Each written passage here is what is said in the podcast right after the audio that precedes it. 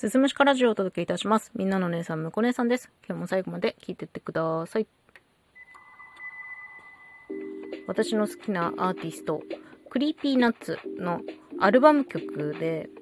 俺より偉いやつっていうタイトルの曲があるんですよ。今日ちょっとその話したいんですけど、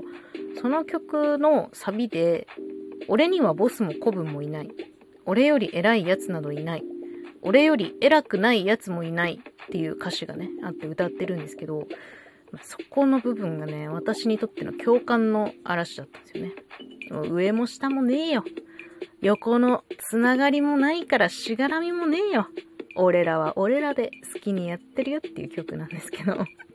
私もね、多分このマインドに近しいものを持っているなと思うんですよ。偉い人ってどういう人だと思います？もう社会的なイメージだと、例えば会社の上司とか、まあ、社長とかね、何かの集団のボス、逆らってはいけない人みたいなものだと思うんですけど、本来の偉いの意味を辞書で引くと、他よりも群を抜いて勝っていることっていう風に出てくるんですよ。で、まあ私がこの Creepy Nutsの俺より偉いやつっていう曲から感じ取った自分と近しいなっていう感覚は世間のイメージする偉いに対してなのかなっていうふうに思うんですよね。なんか他よりも群を抜いて勝っている人というか、その社会的な何かしらの権力を持ってたり、何かの地位についている人。まあそれはそうだな、他よりも勝っていることになるのかもしれないんだけど、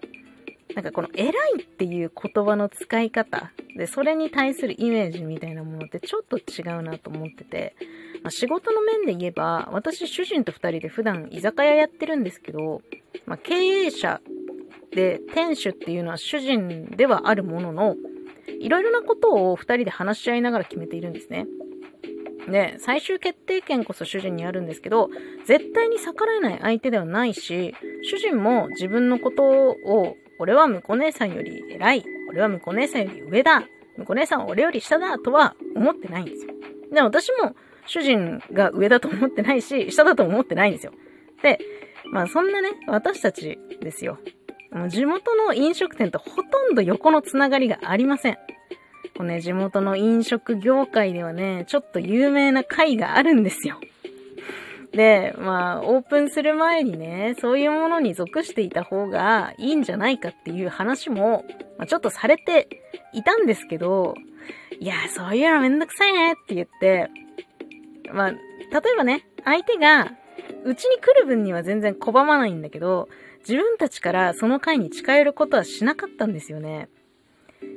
なんか、そういうのめんどくさいなと思って。うん。それが負担になるなと思ったんだよね、自分たちにとって。で、なんか結局その会があるっていうことは会のトップがいるわけでしょ？なんかそこにペコペコペコペコするのめんどくせえなと思って、そういうのには入らなかったの。で、こういう仕事をしていると、お客様でもね、たまに、その、お連れの人のことを、いや、この人社長だからさ、よくしておいた方がいいよって言われることもあるんですけど、まあ、あなたにとっては社長かもしれないけど、私にとっての社長ではないので、別に特別扱いしないんですよね。別に他に普通に来てくれてる、もう普段何してるかわかんないね。どういう人かもわかんない人でも、もうみんな平等に扱ってるから、なんかね、自然とその、社長前としてる人は来なくなったりとかするんですけど、まあ、やっぱね、何かに属することが得意じゃないんですよね。同業の先輩とか、年長者っていう人たちはもちろんいるし、まあ後輩もいるんですけど、まあ、私たちより偉い人っていうのはいないし、私たちより偉くない人もいないんですよ。上も下もないです。飲食業っていう土俵の上では、私はみんな平等だと思ってます。で、まあ、音声配信をこういう風にやっていても、そうなんですけど、私もずっと一人で喋ってるんですよ。で、特別グループにも属してません。で、私より人気の人、数を稼げる人っていうのはたくさんいるんですけど、私より偉い人はいないなと思ってます。もちろん私より勝っている人はいるんですけど、その上だとか下だとかそういうものはないなって思ってます。人間にね、上下なんてないですよ。自分より偉い人なんかいないし、偉くない人なんかいないんですよ。このマインドはね、結構生きていく上では大切だなっていうふうに思ってます。もしよかったら、 Creepy Nuts のね、俺より偉いやつっていう曲聴いてみてほしい。もしくは歌詞検索してみてほしいなと思います。今日はそんな曲のお話でした。最後まで聴いていただいてありがとうございます。また次回もよろしくお願いします。